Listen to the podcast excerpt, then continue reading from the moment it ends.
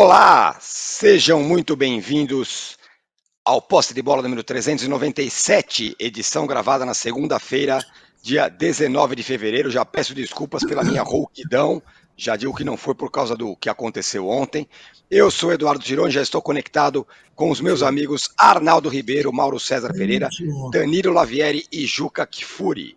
Olha, quem desligou a TV aos 85 minutos, achando que o Palmeiras estava tudo resolvido, perdeu uma das maiores reviravoltas dos últimos tempos. Perdendo por 2 a 0 fora de casa, o Corinthians conseguiu empatar com o Palmeiras em 2 a 2 em Barueri. Mas para a história ficar ainda mais incrível, quando estava 2 a 1 ele perdeu o goleiro Cássio expulso e passou os últimos minutos com dois jogadores a menos, porque o zagueiro Gustavo Henrique foi improvisado no gol. O Everton, o goleiro palmeirense, deu uma enorme colaborada para a tarde heróica corintiana, falhando feio no gol de empate. O que, que esse resultado significa? O Corinthians ressuscitou, o Palmeiras jogou de salto alto depois de fazer 2 a 0 faltou banco, o Abel errou. No final do jogo, o Abel, inclusive, se recusou a responder algumas perguntas e abusou de algumas ironias para tentar explicar como que seu time deixou escapar um jogo tão ganho. Os goleiros, claro, também foram tema, né? Além da falha grave do Everton, o Cássio também foi muito criticado por sua atuação. E o Brasil viu mais uma vez uma ótima exibição do menino Hendrick. Para completar, o Alberto tomou uma entrada, na minha visão, muito desleal do Murilo, fraturou a costela e vai ficar um bom tempo é, fora de combate. No Rio de Janeiro também teve clássico e, e teve goleada. O Vasco de virada venceu o Botafogo por 4 a 2 entrou na zona de classificação e tirou exatamente o rival de lá. O time do Ramon Dias termina essa fase de classificação invicto nos clássicos, dois empates, uma vitória, e viu o Paê jogar bem e dar um passe açucarado para um dos gols. Do lado do Botafoguense sobrou vaias para o time e, e teve uma frase curiosa do Thiago Nunes sobre jogadores não querendo jogar. Vamos falar sobre isso. Bom, voltando para o Paulistão, hein? A rodada foi péssima para o São Paulo, perdeu a primeira posição no grupo do Novo Horizontino e já vê a classificação ameaçada. Sábado, num jogo com final tão maluco quanto o derby, o tricolor que jogava mal no gogó da torcida, nos minutos finais, virou um jogo que perdia por 2 a 1 para os reservas do Bragantino. Mas tomou empate na última bola. Carpini, depois do início bom, veio seu pior momento. Jogadores machucados, jogadores contestados, e um jogo, um tipo de jogo que se afasta cada vez mais do que deixou o Dorival Júnior. O que vai fazer o Carpini? Teve clássico também no Paraná e na Bahia. Atletiba foi 1 a 1 e em Salvador, Vitória virou para cima do Bahia. 3 a 2 Bahia do Sene, hein? Ó, temos uma enquete aqui para quem está nos acompanhando ao vivo. Peço desculpas pela introdução muito longa, mas é que tinha muito assunto. É nível Enem, hein? Enquete nível Enem. A pergunta é a seguinte, muito inteligente, aliás. Resuma Palmeiras 2, Corinthians 2 em uma palavra. As opções são heróico, frango, soberba ou acidente. Resuma o jogo Palmeiras 2, Corinthians 2 em uma palavra. Bom dia, boa tarde, boa noite a todos. É, podem responder a enquete, podem nos pedir likes e pode dizer o Corinthians pela foto. Bom, uh, primeiro eu gostaria de, de, que você me explicasse essa roquidão. É. Eu não estou entendendo. Se não foi fruto do Melhor jogo de não. ontem, se não foi fruto do jogo de domingo, do derby, teria sido fruto do quê? Uma gripe que te pegou? Pós-carnaval? O oh, carnaval já estava recuperado. Foi o sábado da, do sábado à noite. Você voltou a fumar? Está te atingindo a garganta? Então, o que é que aconteceu com você? Você poderia Não explicar para gente? Foi desde sábado à noite que eu estou assim. Tomou friagem? Ah, friagem no Morumbi. Sereno. Sereno, sereno da madrugada. Muito bem. Eu queria começar esse nosso posse de bola no dia 19 de fevereiro de 2024, dando parabéns ao doutor Magrão, lembrado doutor Magrão, que hoje completaria 70 anos. Como eu escrevi na Folha, a saudade dói, mas as lembranças dos bons momentos confortam. Portanto, 70 anos do Dr. Sócrates faz uma falta terrível, mas está aqui o registro. Segundo lugar, eu queria falar de Quatro clássicos. Porque, de alguma maneira, revigoram o futebol brasileiro. 3 a 3 em Fortaleza, Fortaleza e Ceará, diante de 47 mil torcedores, Sim. renda de, de 1 milhão e 200, o que dá a medida das diferenças entre o Nordeste e o Sul Maravilha. 47 mil pessoas aqui no Sul Maravilha dão no mínimo 2 milhões e meio. Lá dá 3 um, milhões quase. É. Mas beleza de jogo, beleza de público. Vi só os melhores momentos, mas foi um senhor clássico. 3 a 2 para o Vitória contra o Bahia. 30 mil pessoas no Barradão. Quase um milhão de renda. Também merece o registro. Belíssimo jogo também, embora só tenha visto os melhores momentos. O clássico no Maracanã, a virada do Vasco, né? no Maracanã não, no Newton Santos, a virada do Vasco e, é, claro, o derby. No derby, eu quero chamar atenção para três aspectos que, diante de tudo que foi, de tudo que aconteceu, e eu diria, aliás, eu não, o Danilo, antes da gente começar esse programa, me mandou uma mensagem. O, o âncora errou de novo, faltou uma palavra na enquete dele. Eu falei, qual? Pensando que o, que o Danilo, de alguma maneira, fosse puxar para baixo, como, aliás, você tenta na enquete. Danilo disse, épico. Muito ah. mais do que heróico, épico. É, eu tendo a concordar com ele. Isso posto, quero chamar atenção para três aspectos.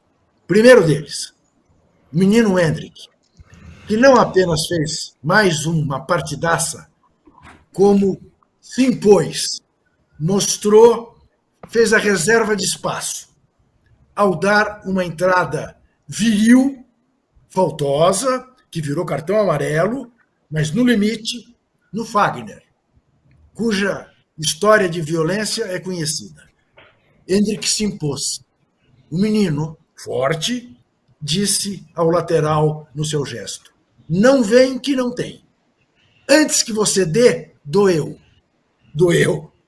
Tanto doeu que o Fagner não pôde voltar para o segundo tempo e o Matheus França, o ex-Mateuzinho, entrou no lugar dele.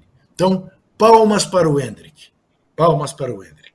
Segundo, claro que o Everton leva a culpa dos palmeirenses. Mas eu diria que tão culpado como ele foi o Piquerez, que ao bater aquela falta, deixou de fazer a única coisa que ele tinha de fazer: encobrir a barreira, para ver como se viraria o Gustavo Henrique. E a gente viu como ele se viraria no último segundo do jogo. Quando uma bola fácil, ele deixou passar por debaixo dele, embora ele tenha dito que se ele não toca na bola, o Ranieri não teria evitado o gol. Mas o Piquerez querer botar no ano sem goleiro, olha, pobre, Basta encobrir. E ele, o não goleiro que se vire. Finalmente, lembrar do, da falta de sorte, do azar mesmo do Yuri. Ele deve ter dado para o diabo a hora em que ele não foi de fato jogar no gol. Teria evitado né, a lesão que teve nas costas. Exatamente depois de vir de quatro jogos fazendo gols. Né? Uh, realmente, esse rapaz uh, não está com sorte, não está com sorte na vida. Isto posto, considerar o quê?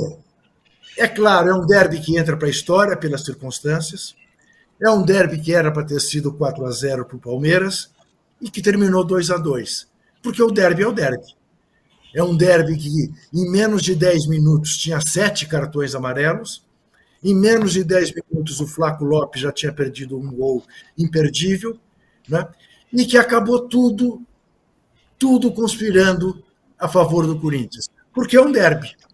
E é isso que faz. Tem um barulho estranho, tem algum, tem algum microfone aberto fazendo um chiado. Parou. Uh, isto dito, é claro, o corintiano acorda hoje repetindo, aqui é Corinthians. O palmeirense acorda amuado, dizendo: Poxa vida, perdemos a chance de golear o rival, ainda tomamos um empate. Né? 2 a 1 um estava digníssimo para o Corinthians.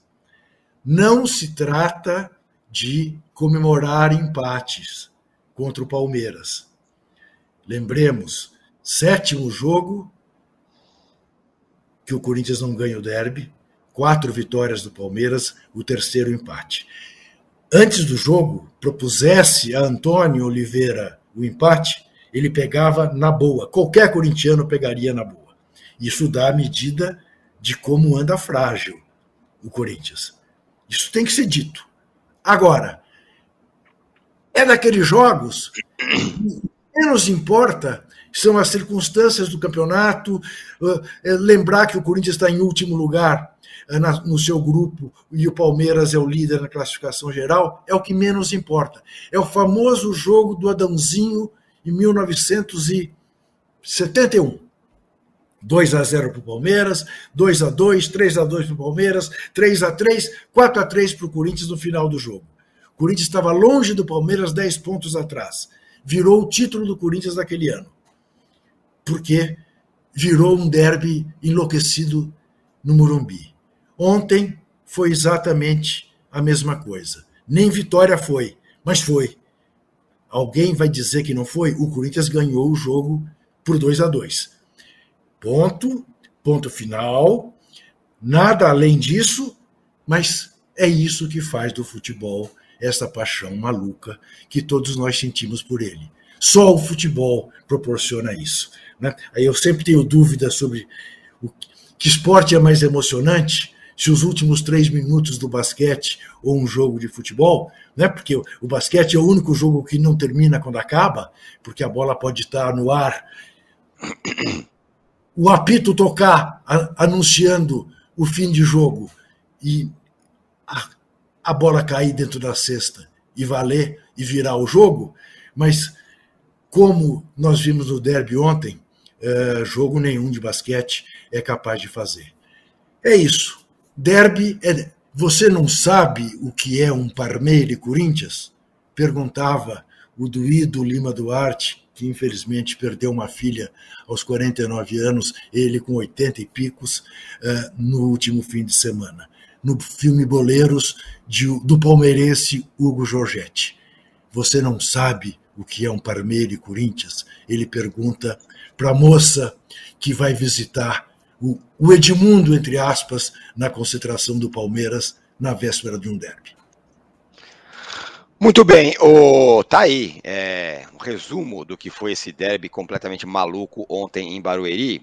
Ontem, depois do jogo, o Abel Ferreira chegou com cara de poucos amigos na coletiva, o Lavieri. E aí, ao ser fez, foi feita a primeira pergunta para ele, ele não quis responder porque falou assim: eu quero que vocês me perguntem como que nosso time cria tantas chances e não ganha tal. Aí depois um cara fala: como seu time cria tantas chances e não ganha? E daí ele não quer responder. Foi assim a coletiva do Abel ontem. Então, já que ele não respondeu, eu pergunto para você, Danilo: como que o Palmeiras conseguiu perder um jogo que estava tão ganho? Tão ganho. Como? Por quê? Bom dia, boa tarde, boa noite. Vocês me ouvem bem? Eu acho que o barulho do microfone naquela hora era meu. Então, beleza, tá resolvido. É, bom, de fato, ontem eu já elogiei algumas vezes a coletiva do Abel. Ontem eu não gostei muito, especialmente por isso. Ele ficou falando de futebol total, de criação, de que poucas vezes ele viu um time dominar tanto o outro, mas pareceu não entender tanto o espírito de um jogo como é esse Palmeiras e Corinthians. É, a verdade é que ontem o corintianismo é, foi renovado com sucesso por mais algum tempo. É, fazia tempo que o Corinthians não tinha algum motivo para comemorar jogos contra o Palmeiras, como bem lembrou o Juca. Nos últimos 15 jogos tem uma vitória do Corinthians. O empate de ontem, em alguns lugares, foi comemorado como se fosse vitória, porque foi um jogo épico, de fato, foi uma vitória heróica. Mas é, a verdade é que, se a gente for analisar, tem duas vias para analisar, né?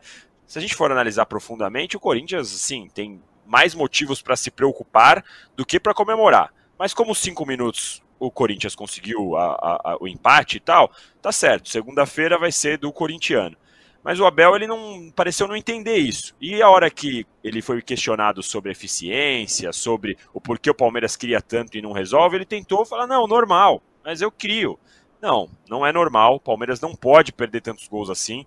É, Palmeiras não pode ter, tomar tantas decisões ruins em momentos que são relativamente simples. A pergunta do colega que irritou o Abel sobre treinar com um goleiro que não, que não é goleiro, é, eu acho que a parte do goleiro que não é goleiro não tem como você treinar, não tem o que você fazer. Mas o que ele quis dizer foi sobre orientação que poderia ter sido dada, como disse o Juca agora, no caso do Piquerez. Piquerez era só para fazer a bola passar pela barreira e o Gustavo Henrique provavelmente não ia defender, como a gente viu depois naquela outra finalização que o Ranieri tirou em cima da linha, que o Gustavo Henrique não tinha a menor noção do que estava fazendo ali. Então era só a bola passar por cima da barreira que resolveria as coisas. Então acho que era esse tipo de orientação que poderia ter sido dada, mas não, o Piqueires quis colocar a bola no ângulo. Então o Palmeiras, que é um time tão treinado há muito tempo, que tem a mesma comissão, que é um time maduro, você vê ontem, foram 85 minutos de puro domínio mesmo. Então você vê que tem coisa ali, tem treino, tem entrosamento, tem time é, que os caras se conhecem, e mesmo quando faz a substituição, que você tem uma eventual queda de desempenho, o Palmeiras continuou em cima continuou melhor que o Corinthians. Depois do gol do Yuri Alberto, aí o Corinthians teve essas chances. Mas então o Palmeiras não pode perder essas oportunidades, tomar decisões ruins, como foi a do Piquerez. Palmeiras tem que ser mais maduro. E por mais que a gente fale, ah, é paulista e tal, o que o Abel precisa entender, e que às vezes o time do Palmeiras, por mais maduro que, que pareça, talvez não entenda tão bem, é que é clássico. O palmeirense preferia que o Corinthians tivesse dominado os jogos 85 minutos e tivesse ganhado por 1 a 0 com um gol num único ataque, do que ter massacrado o Corinthians como fez durante todo o jogo e agora acordar na segunda-feira com a cabeça inchada por conta do empate.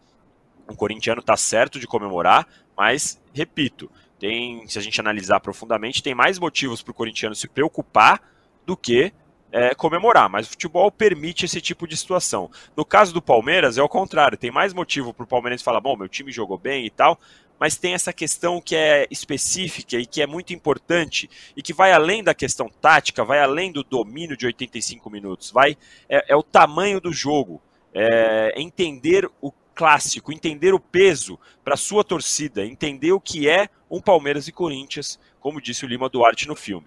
Faltou isso, faltou um pouco disso ao Abel, faltou um pouco disso ao Palmeiras em decisões em jogos importantes. Então faltou, como eu disse, Palmeiras saber tomar melhores decisões e, claro, ser mais eficiente. Palmeiras criou para fazer mais, criou para fazer quatro, cinco, e criar e ter feito e continuar amassando e feito quatro, cinco, seis, seria mostrar que entende o que é o derby, seria mostrar ao torcedor que entende a importância desse clássico.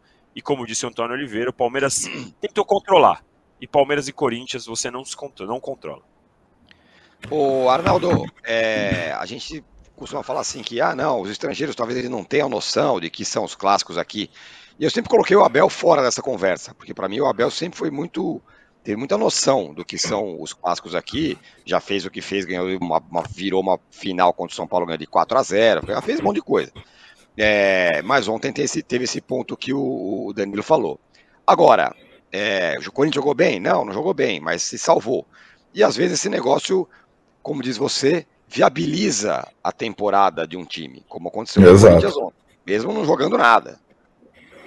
Exato, essa eu entendo que o Danilo fala dos motivos para se preocupar do Corinthians para a temporada, as questões financeiras, a bagunça, a formação do elenco, a contusão do Alberto, a expulsão do Cássio, se o Cássio deve voltar a ser titular ou não depois do que a gente está vendo por aí. Tudo isso está no pacote. Agora, esportivamente, o Palmeiras pode ter viabilizado a temporada do Corinthians. E o futebol é isso, tem essas mágicas, como disse o Juca. Às vezes um resultado num clássico, ele te dá tal respaldo, tal confiança, que isso pode servir para a temporada toda. Mesmo que o Corinthians não se classifique para o Paulista. E o responsável dessa vez foi o Palmeiras. É, o Palmeiras não executou o adversário. Sobre distinguir, Tirone, é, o jogo normal dos clássicos, isso acompanha um pouco a trajetória do Abel, né? Lá no início, no começo, teve um jogo polêmico até virou muro pichado, não sei se vocês lembram, quando ele escala um time reserva contra o São Paulo, que estava lutando contra o rebaixamento, e o São Paulo ganha no Allianz Parque. E ele foi pressionado absurdamente, ele pensando mais à frente, mas era Palmeiras e São Paulo, assim como é Palmeiras e Corinthians e tal.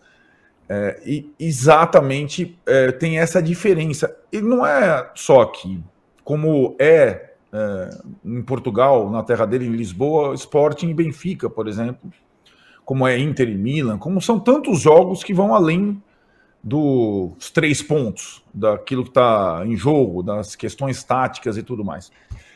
É, eu vejo uma coisa, é, e acho que se tivesse oportunidade em relação ao Palmeiras de falar ou entrevistar ou conversar com o Abel depois de um jogo, essa questão da eficácia, da falta de eficácia, é, como explicação de, de não de não resultados mais é, ainda mais contundentes do Palmeiras, eu vejo isso de uma forma um pouco diferente. Até porque o Abel e o Palmeiras dele já foram super eficazes sem jogarem bem no passado, lá no início, né? A marca do time do Abel, inclusive na primeira Libertadores, nos primeiros títulos, era a eficácia. O que acontece hoje, na minha visão, em relação ao Palmeiras, é uh, uma distinção grande entre o que é o Palmeiras no início das partidas o que é o Palmeiras no final das partidas. E não é só apenas no clássico épico, é em todas as partidas. E isso acho que está por trás uh, dessa estratégia quase perfeita que o Palmeiras tem. O Palmeiras tem no Brasil um modelo que tem todos os motivos para ser elogiado. E acho que é uma estrutura que é, começa fora do campo e, com as mãos da comissão técnica portuguesa, se transporta para o campo. Né? Então, eu acho que isso está tudo bem, só que essa estratégia ela tem alguns poréns. E as partes, os finais das partidas, em que o Abel normalmente troca seus jogadores por minutagem, elas são um problema. Se o Palmeiras não resolve suas partidas até as trocas, ele vai ter problemas. E os adversários já aprenderam isso, todos eles. Então não é por conta, não é por acaso que o São Paulo na Supercopa estende o jogo ao máximo até ir para os pênaltis. Não é por acaso que o Antônio Oliveira do Corinthians disse: se o Palmeiras não executa, é, aqui é Corinthians, ou poderia ser o São Paulo, o Santos, é, a Inter de Limeira, qualquer time, o adversário passa ainda a ter chance. E o Palmeiras, depois das trocas, ele é inferior ao Palmeiras inicial dos jogos. Sempre é assim. Então a gente tem que colocar isso para o Abel pensar. Pode ser uma questão de formação do elenco, de trocas, de momento das trocas, de quais são as trocas, mas o Palmeiras do final dos jogos é muito mais fraco do que aquele que inicia. Ainda mais sem Gustavo Gomes, que se machucou, sem Rafael Veiga, que sentiu no aquecimento a questão ocular, e aí sem Zé Rafael, Flaco e Hendrick, que ele substitui pela minutagem. Você entende? Tá, tá, tá aí também para a gente ver. Assim como o Palmeiras dele na Supercopa, no outro clássico com o São Paulo, depois das trocas, piorou demais. Então, então tem essas, essas questões internas para o modelo do Palmeiras ser muito forte, ser, uh, digamos, infalível. Não é um modelo infalível. É um ótimo modelo, mas tem seus problemas. O Corinthians é uma outra situação, não tem modelo algum. O cara acabou de chegar, a direção é, tá maluca, é, o elenco não tá formado tal. Mas ontem foi o dia da corintianada. A gente já viu isso há muito tempo. O Juca citou algumas situações da corintianada, que é, os caras tiram um, um resultado da cartola com uma seguinte distinção. Normalmente isso acontecia muito pelo gogó da torcida do Corinthians, e hoje o âncora está com problemas de gogó. Desta vez não tinha nenhum torcedor do Corinthians no campo, né? Então foi uma superação do time. É, e não é nenhuma garantia de sucesso, mas, Tirone, você pode apostar. Depois dessa partida, o Corinthians 2024 será outro. E o Palmeiras 2024 continuará sendo o mesmo, pelo que eu entendo do Abel. Até ele ter uma, uma, uma conclusão de que não é uma pergunta mal feita, não é o acaso, não são a, a sorte ou tal, tem também questões que ele tem que trabalhar junto ao time dele, o Palmeiras vai ser sempre o mesmo. O time mais sólido do país, mas não infalível. E eu vou também só acrescentar uma coisa no que o Juca falou ali no início. O Palmeiras tem um jogador diferente hoje. Ele se chama Hendrick. E já era diferente desde sempre. E quando o Abel cedeu a essa evidência, ele foi campeão brasileiro. Quando o Palmeiras não tem o Hendrick, o Palmeiras é um time bom, mas é um time comum. Bom, mas comum. E o Palmeiras não vai ter o Hendrick a partir do meio da temporada. Essa é uma questão para o Palmeiras se preocupar. Na parte da temporada que realmente vale. Ele não vai ter esse jogador que é, para mim, um fenômeno. Sempre foi. É um fenômeno físico, é um fenômeno técnico e é um jogador que já tem uma maturidade futebolística muito grande. Ele vai fazer muita falta. Já está fazendo. Quando ele sai do jogo, o time piora. Sempre. Muito bem. O Mauro, ó, tem uma mensagem aqui do Ricardo Filho. Ele fala: esse 2 a 2 para o Corinthians é o novo 4 a 4 que o Vasco ganhou do Flamengo. Que fase! Você acha que tem a ver? Se você olhar friamente, o, o, o, o Palmeiras amassou o, o Corinthians. Não ganhou, mas amassou o Corinthians. Bem, primeiro eu quero protestar contra a pauta, porque eu estou vendo aqui no UOL, e você, ah. âncora, não citou nada, nada a respeito. Juca, olha que absurdo. Juca, ele ignorou o seguinte, está aqui no UOL. Olha o título, hein? Vou ler o título, preparem-se. Namorada ah. se declara a Deonero e posta a foto rara do casal. Aspas, te amo. E aí você lê, quer ler a matéria, vai, vai, entra no site, vai lá no UOL, você lê a matéria completa. É, o amor é lindo, estamos numa segunda-feira e começamos então em grande estilo com essa declaração. Olha só a reação do Juca, o Juca está emocionado. O, o, Mauro, o Mauro, eu só lamento que ele não possa levá-la para Paris, não possa levá-la a Nova York, não possa levá-la a visitar as grandes cidades pelo mundo afora. Só lamento que que a Interpol pega. A Interpol não respeita o amor, mal. É uma Mas coisa você, absurda. Você não acha que em Nova York ele teria até local para ficar hospedado? Tem. Casa tem, de um amigo? Sim, tem, tem, tem, sem, sem dúvida nenhuma tem. Teria. Estou vendo agora. Não, não, ia, não ia gastar com hotel nem com Airbnb, quer dizer, ficar numa boa lá, hospedado na casa do amigo, com todo conforto, uma ótima localização, parece que é perto do Central Park, né? Um negócio assim. Então, é, é, é, realmente é uma pena, mas, enfim, é, é, deixando de lado um pouco esse momento romântico, né? É, assim, eu acho que tem, tem muita semelhança assim com aquele 4 a 4 do ganhei de 4 a 4 né? É, tem muita semelhança. A diferença é que na época o Flamengo estava já muito perto da final da Libertadores, voltado para a decisão, né, tinha uma vantagem grande do brasileiro. Então tinha ali uma divisão de atenções. O Palmeiras ontem não tinha divisão de atenção nenhuma, ele estava só se preocupando com o seu rival. Não tem nenhum jogo próximo. Até o jogo da Portuguesa foi adiado, certo, Vandir? Vai ser dia 28, né? Isso. Seria agora essa semana, foi só na outra ah. semana, no finalzinho de fevereiro. Então o Palmeiras estava todo voltado. Mas tem a questão que o Arnaldo falou também dos jogadores que não estavam presentes. Dizer, o Palmeiras foi muito superior sem jogadores importantes, né? É, e poderia, deveria ter liquidado o jogo. Né? Tem um levantamento que o Al fez, assim, que vou passar aqui um pedacinho dele, que diz o seguinte: isso aqui é chocante. Eu até escrevi no meu blog que foi uma vitória desses jogos todos recentes, né? É, 15 jogos, uma vitória do Corinthians, tá? Isso é, é o número de vitórias menor do que por exemplo, Flamengo e Vasco, o Vasco ganhou duas vezes do Flamengo, Botafogo, em 15 jogos, ganhou duas vezes do Flamengo. Perdem a maioria das vezes do Flamengo, mas ganharam duas vezes. O Corinthians só ganhou uma do Palmeiras. Uma do Palmeiras. E aí tem um outro detalhe: nesse recorte de Vasco e Botafogo contra o Flamengo, você encontra o pré-SAF, quando ainda não havia grandes investimentos. Pelo contrário, eram times que foram para a Série B. O Corinthians, desses 15 jogos contra o Palmeiras, nunca teve um time baratinho. Nunca, nunca. Sempre teve investimentos. E agora tem de novo. O Rodrigo Garro, que fez o gol de empate, outra numa falha do Everton, custou 5 milhões, vai custar, né? Que ainda não pagou tudo, né? 5 milhões de, de dólares. O Pedro Raul, que está lá fora, fora de combate, custou a mesma coisa. O, o Poçante Mateuzinho, que ontem entrou, teve dificuldade para dominar a bola, mas o pessoal vai se acostumando com o tempo, é, custará 4 milhões de euros ao Corinthians. E por aí vai, fora a multa do Mano Menezes, etc. É claro que o resultado, pelas circunstâncias, para o torcedor, ele, ele, ele tem uma relevância grande, ele vai comemorar muito, e tem que comemorar, foi uma, realmente uma reação espetacular, foi mesmo heróico, com menos dois jogadores, evidente que foi heróico. Só que hoje é, é o que resta ao Corinthians no confronto contra o Palmeiras, isso é um fato também. É, comemorar o empate é, em circunstâncias adversas como se fosse uma vitória, porque o, o, Corinthians não consegue ganhar do Palmeiras. E isso não é casualidade, não é tabu, não é nada disso. É porque existe uma diferença entre, entre, entre os times.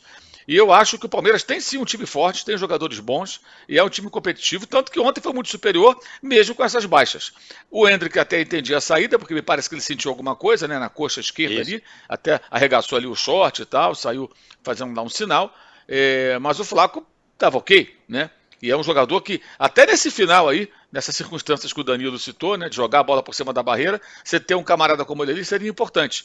Eu acho que ali parece, deu, me deu a sensação de que foram é, trocas feitas ali, especialmente a do Flávio, claro, porque não foi lesão, uma troca naquela, ah, o jogo está encaminhado, vou poupar um pouquinho de fato o meu artilheiro, o meu goleador do momento, que é o Flaco Lopes, que finalmente está dando retorno, porque finalmente teve sequência também, né? Antes, esse rapaz nunca teve oportunidade. Até o Navarro jogava e ele ficava de fora. Era Navarro, Breno Lopes, e ele não entrava. Nem ele, nem o Hendrick. Depois começou a entrar o Hendrick, resultado campeão brasileiro, e agora o Flaco está jogando, tem feito os gols. É, assim, foi uma, uma, uma, uma pichotada do Palmeiras, né, gente? Porque por mais que o Corinthians tenha lutado, tenha aproveitado, feito ali meio que achado dois gols, o jogo está totalmente nas mãos do Palmeiras e ter a oportunidade de jogar aqueles minutos finais e teve, né? É, com um, um, goleiro que não é goleiro lá na meta e totalmente sem noção, é, foi de fato, digamos assim, complementou o desastre palmeirense. Só que o tempo vai passar e a tendência daqui a pouco o Palmeiras está disputando o título, o Palmeiras tá, vai estar tá classificado, é, vai jogar Libertadores, vai brigar por títulos importantes e o Corinthians a gente não sabe onde vai ficar. Melhor vai ficar, claro. Porque pior do que estava com cinco derrotas seguidas, não dá, não dá para ficar daquele jeito. Até porque contrata os jogadores, se pode ou não ter dinheiro ou não, né? Não importa. E tem um novo técnico agora que chega botando um pouco de organização pouco a pouco, creio eu, nessa equipe, o que antes não existia, porque você tinha um treinador em rota de colisão com outro jogador, com declarações não muito felizes, e que não era sequer o técnico que essa diretoria queria, foi uma herança dos seus antecessores. Então o Corinthians vai melhorar, mas talvez essa melhora não, não signifique tanto assim pelas circunstâncias do clube e pelo momento do time no campeonato, que é uma péssima colocação e uma classificação muito difícil de ser alcançada. Falamos aqui que o Abel, na minha visão e na visão de vocês também, foi muito mal na coletiva ontem, né? Cheio de ironia, tal, não explicando nada, não respondendo tal. Mas também, Juca. O Tirone, Tirone. Oi, fala. É, é, só um registro, né? A gente falou muito aqui das coletivas do Flamengo também várias vezes, e não foi por acaso, né? Algumas cenas patéticas em coletivas do Flamengo lá, dos caras que vão lá, influenciadores, e falam como, como torcedores que são. Ontem teve um também do Palmeiras, pelo amor de Deus, hein? É verdade. Teve, teve uma pergunta de um campeoníssimo lá, que eu não sei quem é o amigo ali, mas pelo, pelo amor de Deus. Foi um negócio tão constrangedor, tão constrangedor. Cara, isso está isso tá espalhado por tudo, tudo, tudo quanto é lugar. Porque, assim, coletiva de imprensa tem que ter imprensa. Cria, então, o espaço influência. Aí os caras vão lá e bajulam, puxam o saco dos técnicos, dos jogadores, dos dirigentes. Foi uma coisa muito constrangedora aquilo. Enfim, só concordo com você. E, e, nessa pergunta aí, a, a resposta dessa pergunta, ele, a gente achou que o Abel fosse muito obrigado tal. O Abel desceu a ripa também na pergunta, já não quis responder, inclusive nessa pergunta que você está falando aí, Mauro. É, agora, Juca e Lavieri, queria ouvir os dois. O jogo não pode ter, ser, não pode, não podemos contar a história desse jogo sem, sem falar que foi um baita de um frango do Everton no lance final. E ele simplesmente não apareceu para falar depois. Não deu nenhuma, é. não deu nenhum, nenhuma palavra, ainda deu uma, parece que olhou pela, pela fresta da porta para ver se tinha repórter lá, saiu com segurança. Numa hora dessa, o cara não tem que pensar um pouquinho no torcedor, né? O cara foi lá para Barueri para ver esse negócio. E podia falar, é. pô, desculpa, pelo menos, né? Eu estranhei, eu estranhei também, porque não é o que a gente espera dele, né? Por tudo.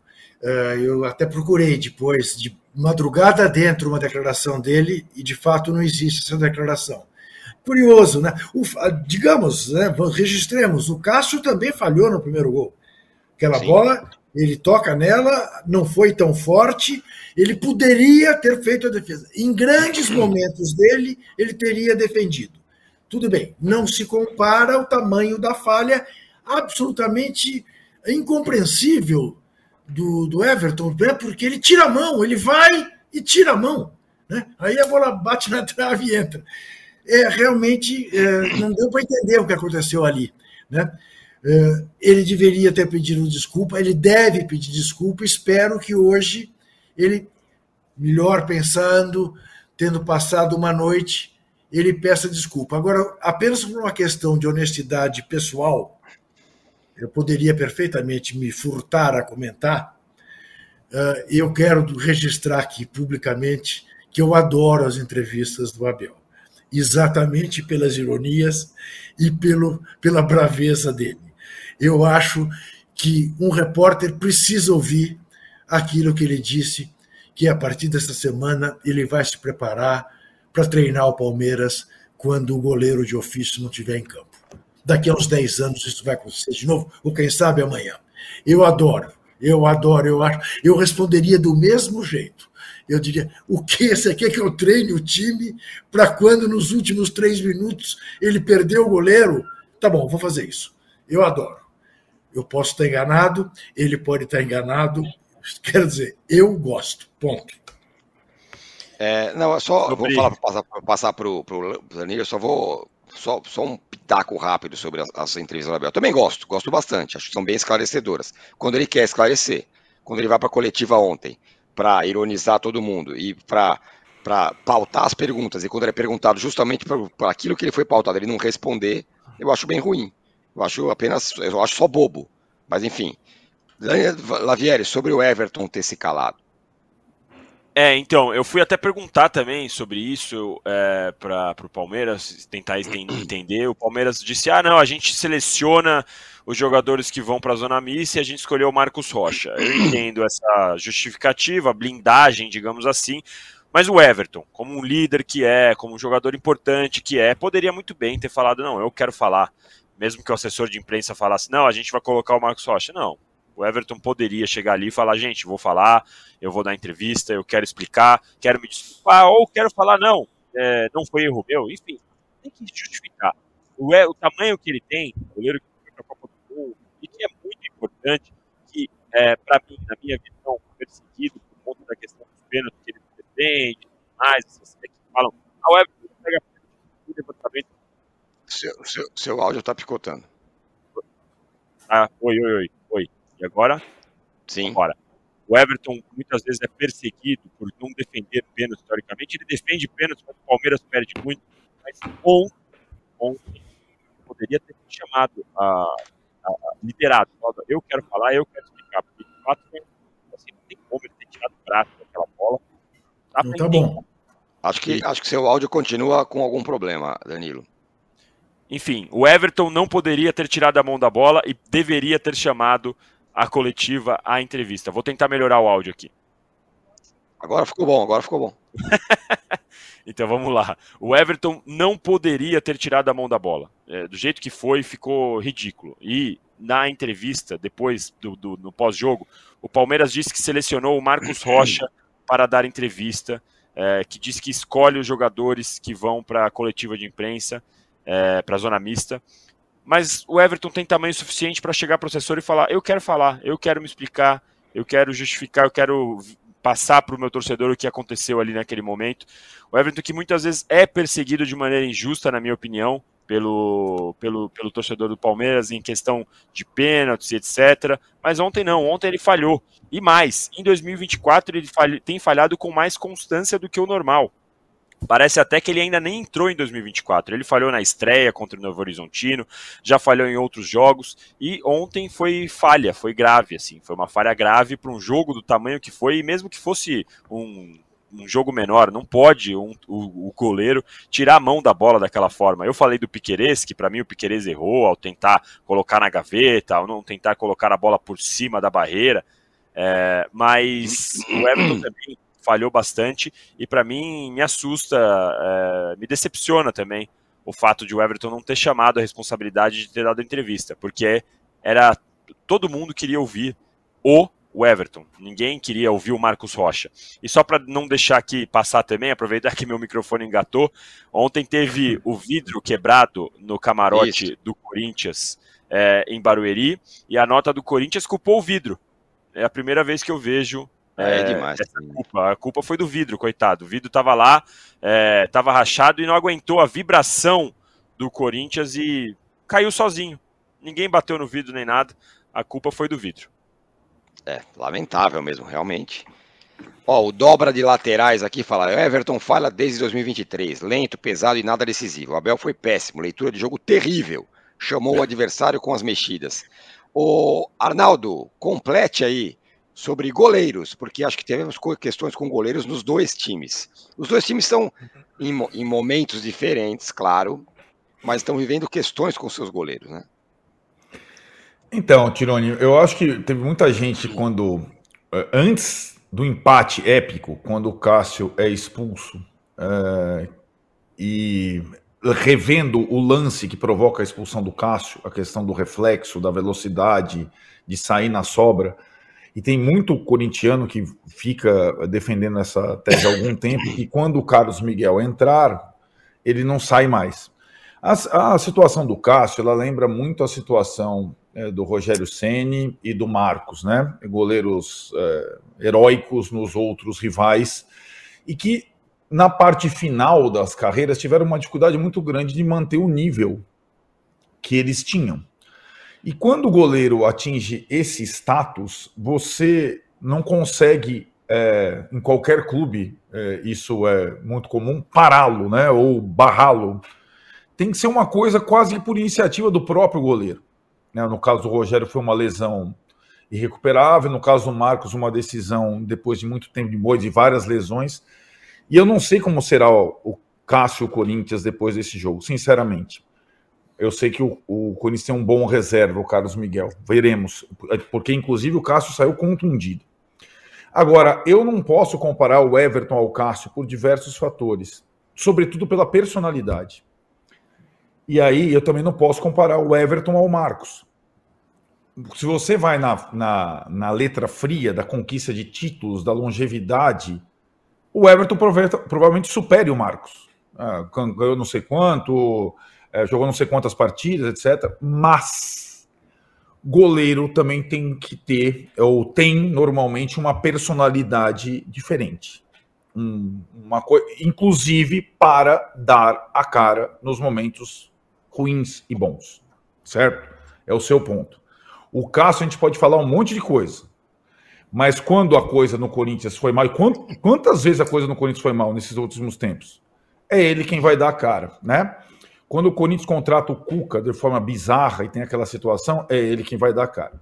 Quando o Corinthians faz não sei o quê, é ele quem vai dar a cara. Agora, recentemente, ele deu uma entrevista falando sobre a questão da diretoria, foi chamado no cantão lá, mas ele dá a cara. Assim como o Rogério muitas vezes, e às vezes é, até de forma é, desastrosa, assim como o Marcos muitas vezes, e quase todas as vezes de uma forma desastrosa. Mas ele dava a cara, o Marcos. Então, quando a gente for comparar na história é, esse tipo de jogador, esse tipo de referência, esse tipo de goleiro, não é só a questão técnica, o número de jogos, o número de troféus, é a personalidade. E o Everton, nesse quesito, ele não tem nada a ver com o Cássio, nada a ver com o Rogério e nada a ver com o Marcos. Ele nunca será do tamanho desses caras e não é pela questão técnica, é pela questão da personalidade. Isso não é uma crítica, é uma constatação. E a questão técnica ontem foi simplesmente: eu vou, não quero arriscar dar o escanteio, então eu acho que a bola vai fora, eu vou recuar o braço.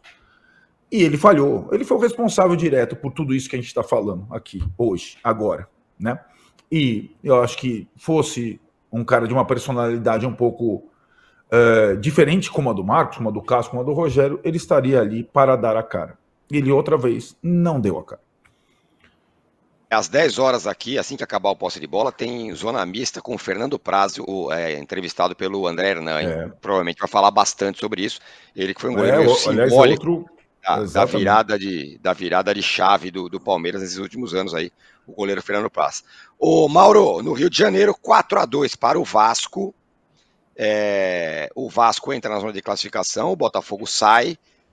E além do Botafogo sair, o Thiago Nunes fala que sentiu na linguagem do futebol que alguns jogadores pediram para pedem para não jogar no Botafogo.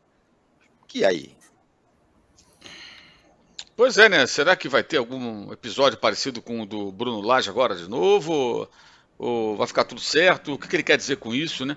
O fato é que o Botafogo, ao perder ontem, mais uma derrota de quatro, né? Como mandante. Tomou de 4 do Palmeiras, tomou de 4 do Grêmio, 4 agora do Vasco. As duas derrotas que, de certa forma, custaram o título brasileiro que parecia ganho ontem, pode ter custado a, a, a eliminação. Né? O Botafogo, nos últimos cinco anos, só uma vez chegou nas semifinais do campeonato. foi em 2022. Então, geralmente, o Botafogo é eliminado nessa, nessa fase. E hoje o Botafogo está fora da zona de classificação. O Nova Iguaçu ganhou ontem do Aldax de virada e continuou ali é, é, entre os quatro, né, numa posição muito boa, por sinal. Então o Nova Iguaçu dificilmente fica fora das semifinais. É o intruso da vez. Ano passado foi volta redonda. E agora o Nova Iguaçu. E o Vasco agora está à frente. O Botafogo ainda tem um jogo com o Fluminense, tem um clássico ainda. Né? O Vasco já fez os seus três clássicos. No domingo tem o Fla-Flu. Antes o Flamengo joga com Boa Vista amanhã. Então o Flamengo e Fluminense de domingo deve ser a definição de quem vai ficar com a Taça Guanabara provavelmente e, e quem fica em primeiro. E o Botafogo vai, de repente, lutar pelo bi da melancólica Taça Rio, que é o torneio de consolação. Né? O Vasco ontem, uma vitória importante, reagiu. É, nota desagradável do Vasco é o chororô de arbitragem. Né? É, jogador, dirigente, todo mundo reclama de arbitragem, como se o Vasco fosse prejudicado, e não tem motivo para isso. O próprio jogo do Fluminense tem motivos para reclamação de arbitragem dos dois lados, o clássico do meio de semana. O Fluminense reclama e o Vasco reclama. A arbitragem foi ruim. E o Vasco está criando uma narrativa de vitimização, como se em todos os jogos tivesse sido prejudicado, que não é, não é fato. É uma narrativa distorcida da realidade, é, o que mostra que as SAFs também, já ficou claro isso com o Botafogo ano passado, né? e agora com o Vasco também, que as SAFs também é, apelam para as mesmas artimanhas de pressão, de pressão, de vitimização, o mundo está contra nós, essa chatice também existe no universo das SAFs. E o tal do tapetinho agora já virou meio que, né? O Cuiabá ganhou lá, Flamengo ganhou lá, Palmeiras ganhou lá, Vasco venceu também. O tapetinho já não, não assusta como no passado, né? É, o Botafogo está me parecendo bem perdido, sabe? Bem perdido. E isso não sei, não sei onde vai parar. Porque no ano passado, quando o Luiz Castro estava lá e a campanha foi ruim no Campeonato Carioca, é, pelo menos parecia haver uma certa paz. Não sei se existe essa paz nesse momento até por conta dessa enigmática declaração do técnico botafoguense. Pois é. O, o Mauro, eu queria, eu queria fazer um registro, porque não é apenas dentro do tapetinho, é fora também, né? Ano passado a gente teve aquela bizarrice do set fire. Agora tem lá uma faixa no Newton Santos que diz simplesmente o seguinte: o clube que transformou o Brasil no país do futebol. Ora, não não, não, não vamos falsear a história. Sem dúvida nenhuma, o Botafogo tem uma importância fundamental na recuperação mundial do futebol brasileiro. Em 58, em 62. Garrincha, Didi, Newton Santos, aquele timaço. Mas se houve um clube que fez do Brasil o país do futebol, não foi o Botafogo, foi o Santos que ganhava do Botafogo todas as vezes que, em que os dois se encontravam. Então, é, é, em última análise, é diminuir a história do Botafogo, querer dar esta importância que não existe, que é uma forçação de barra. E as faixas são horrorosas. Esperem sentados, não haverá rendição. Alguém imagina que o Botafogo vá se render? Quem disse isso? Quem esperem sentados? Agora, os vascaínos foram lá ontem e sentaram em cima do Botafogo, como os gremistas tinham ido, como os palmeirenses tinham ido. Né? É, tá tudo errado ali. Os rumos estão errados. Não é por aí que o Botafogo voltará a ser aquilo que o Botafogo sempre foi e que me fez uma criança botafoguense à época. Ô, ô, Juca, é faixa de, de torcida, né? Na Argentina. Não é de torcida, é, Mauro. Eles chamam trapo, eu sei. Faixa de torcida é manifestação espontânea, né? Sim, Aquela que o cara claro. faz, o grupo de torcedores claro. faz, leva e amarra claro. lá. Essa, agora virou moda essas faixas que o clube coloca. Né? Isso, Elas são até isso. muito bem feitinhas, a letra toda bonitinha e tudo, porque mandam Sim. fazer em algum lugar. E os caras que criam as frases, não é só do Botafogo, não, são muito ruins, cara. É cada coisa, essas coisas que você falou aí. Isso parece uma, uma terapia coletiva, sabe? Parece que eles querem dizer para eles mesmos: olha, nós somos demais, não sei o quê, bababá. Isso depois da pipocada do ano passado, fica mais ridículo ainda. Fica, porque o Botafogo pipocou no brasileiro. Essa é a realidade. Pipocou. E quem trabalha lá, especialmente quem está à frente, né, quem é profissional contratado para tomar conta do futebol do Botafogo, deveria se preocupar com isso enxergar os próprios erros, os próprios problemas, né? Mas viver uma fantasia. Essa fantasia teve até um personagem, coitado, que não tem nada com isso, que foi o Segovinha. um jogador limitadíssimo que foi transformado numa espécie de anti-herói. Quando acabou o campeonato, eles viram que o cara é um jogador fraco, não é um bom jogador, um jogador limitado, né? E despacharam lá para a filial é, é, é, da SAF, lá tem vários né? Clubes aí, tem alguns clubes pelo mundo, lá na Bélgica. Mandaram o seu Cofina para a Bélgica. O Paraguai pegou o avião e foi embora. E quando fala isso, fica zangadinho. Tem gente que fica zangadinha. É a realidade. Quer o quê? Quer elogio depois do que aconteceu no ano passado? Pataquada do comando que mandou embora o técnico e colocou o técnico que os jogadores queriam. E agora tem outro técnico que sai com uma frase enigmática, não sei onde isso vai parar. Enfim, a autocrítica está em baixa por lá e as frases, concordo com você, não só no Botafogo, em outros, outros clubes também são constrangedoras.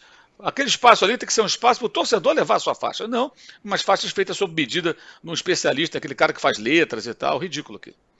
O Rafael Gomes fala, Thiago Nunes não falou algo parecido no Grêmio ou no Corinthians? No Corinthians ele foi ele, ele, ele, foi desastrado desde o começo e caiu muito rapidamente. Sobre essas faixas, esse negócio aí, não sei o que vocês acham, mas me, me dá a impressão que é um pouco a cabeça do John Textor, que é uma, é uma estética do esporte norte-americano, é uma outra história.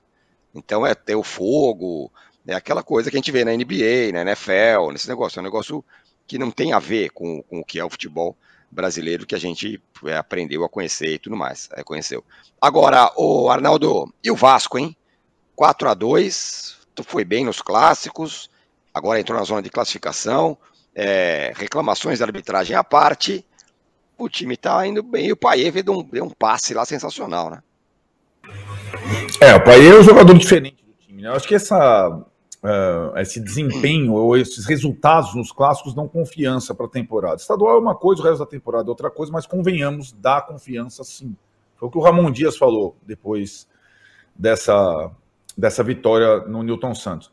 E aí, o Mauro estava projetando, né? A questão Fla-Flu, é, quem vai ficar com a Taça Guanabara em primeiro lugar, eu acho que nem Flamengo e nem Fluminense gostariam de pegar o Vasco na semifinal. É melhor pegar o Nova Iguaçu, convenhamos, certo? É, e aí, é, eu acho que essa, essa semifinal pro Vasco vai ter muito peso, seja com o Flamengo ou com o Fluminense. Lembrando que o Fluminense agora, todas as atenções para a Recopa contra a LDU.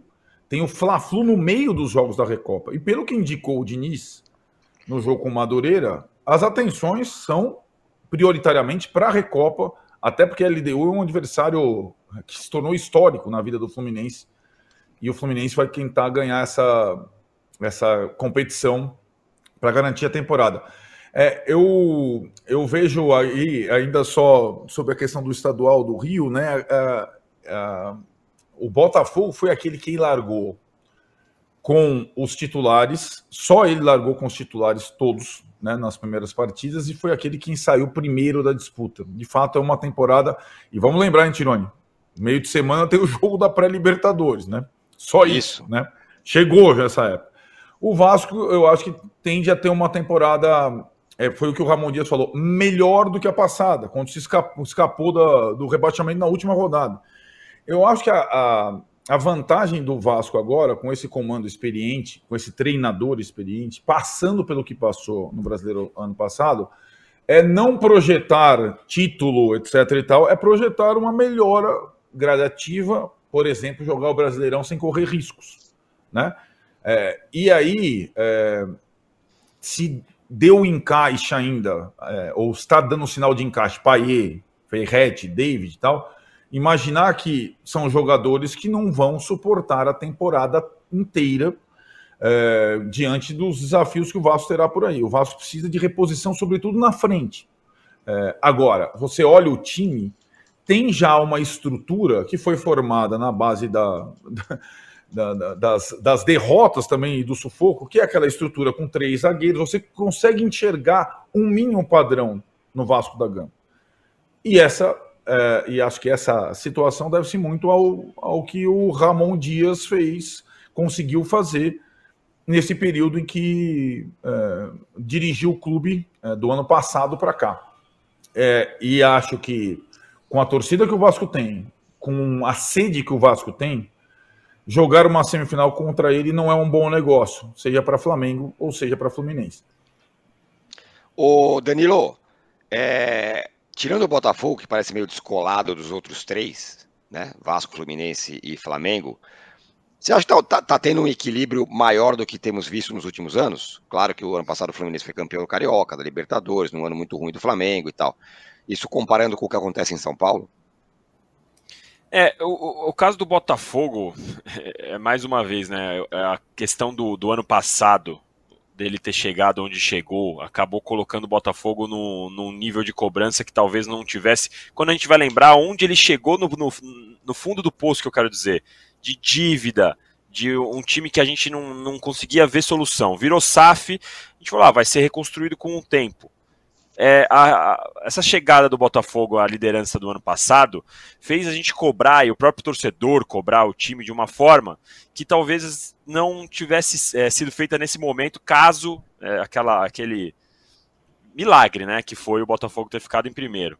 Então o Botafogo tem que se virar e fazer terapia de verdade e não com as faixas do, do Textor, que aliás o Textor tenta copiar os Estados Unidos na hora de fazer fogo e tal, e copia o dirigente brasileiro na hora de acusar que o campeonato está manchado, está roubado, sem prova nenhuma, contrata consultoria e por ali vai. No Campeonato Carioca, Tirone, eu vejo um equilíbrio que eu já imaginava, até porque o Flamengo começou, o Flamengo que é sempre a grande potência, que de longe é o que tem o melhor elenco, começou o campeonato com o time C, D, é, viajando pelos Estados Unidos, é, rodando, é, fazendo uma pré-temporada. O Tite agora faz testes, coloca três atacantes, dois atacantes, poupou o Alan e o De La Cruz para fazer fortalecimento. Então eu vejo o, campeonato equilibrado da, da maneira que eu esperava. É, e continuo vendo o Flamengo como favorito, embora a gente tenha que entender que sim, o Flamengo não fez grandes jogos, mas na hora que chegar no mata-mata, eu imagino que é, o jeito que o time encara e a qualidade técnica que tem, o Flamengo consegue uh, superar. Sim, o Flamengo pode mostrar mais, mas acho que nesse início de temporada está de bom tamanho, não de bom tamanho porque a torcida espera, a gente sabe que a torcida do Flamengo é sim muito exigente, mas é um equilíbrio que eu já imaginava que fosse acontecer nesse Carioca sim, Tirone. E só para ver que já está acabando aqui, eu queria que o Juca falasse um pouquinho da Supercopa Feminina também, hein, Juca? Esqueceu de falar das Brabas. Bem, veja bem, ontem foi um domingo particularmente feliz para a vida corintiana, porque as meninas ganharam a Supercopa pela terceira vez consecutiva, derrotaram o Cruzeiro por 1 a 0, mas a grande notícia, com 33 mil pessoas em Itaquera, a grande notícia dessa conquista, Danilo, foi o fato de o Cruzeiro ter feito um jogo equilibradíssimo com o Corinthians. Né? Ano passado, o Corinthians meteu sete no Cruzeiro no Campeonato Brasileiro. E depois houve dois jogos mais equilibrados. E ontem houve um jogo equilibradíssimo em que mais uma vez essa interpretação burra da bola bater no braço antes do gol acabou anulando um gol da Bianca que fez uma partida extraordinária, cruzeirense Bianca. Eh, no final do jogo ela empatou, levaria a partida para os pênaltis e o gol acabou invalidado pelo VAR.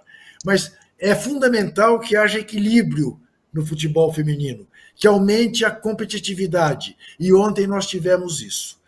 E quero registrar que as meninas, sob um sol das dez e meia da manhã, têm sido capazes de fazer espetáculos que nem sempre os marmanjos, às quatro horas da tarde, são capazes de fazer. O que não foi o caso ontem, nem de Vasco e Botafogo, nem de Bavi, nem de Fortaleza e Ceará, muito menos de Palmeiras e Corinthians, mas que já foi às seis horas da tarde, com uma temperatura absolutamente é, é, deliciosa.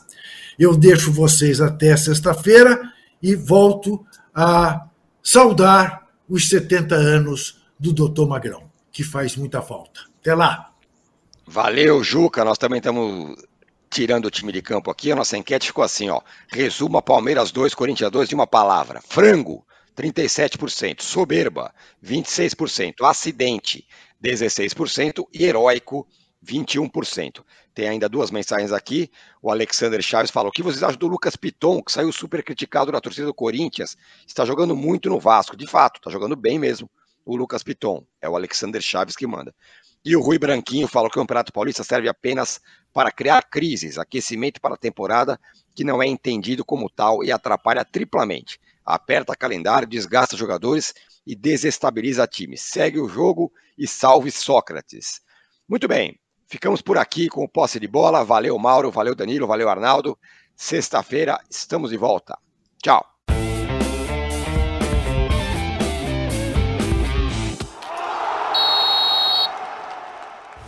O posse de bola tem pauta e edição de Arnaldo Ribeiro e Eduardo Tironi. Produção e coordenação de Rubens Lisboa. A distribuição é de Rafael Bellatini. O editor do All Sport, o Thiago Biasoli Moller. Editor assistente do All Sport, Patrick Mesquita. A operação de ao vivo é de Paulo Camilo e Fernando Moretti. Coordenação de operações de Danilo Esperandio. Motion Design de Felipe Dias Pereira. Direção de arte de Daniel Neri e Gisele Pungan. O editor-chefe do Allmove é o Felipe Virgílio. O editor-chefe de esportes, o Bruno Doro. O gerente-geral de imóvel, o Antônio Morel. Gerente-geral do All Sport, José Ricardo Leite. E o diretor de conteúdo do UOL é o Murilo Garavello. Qual?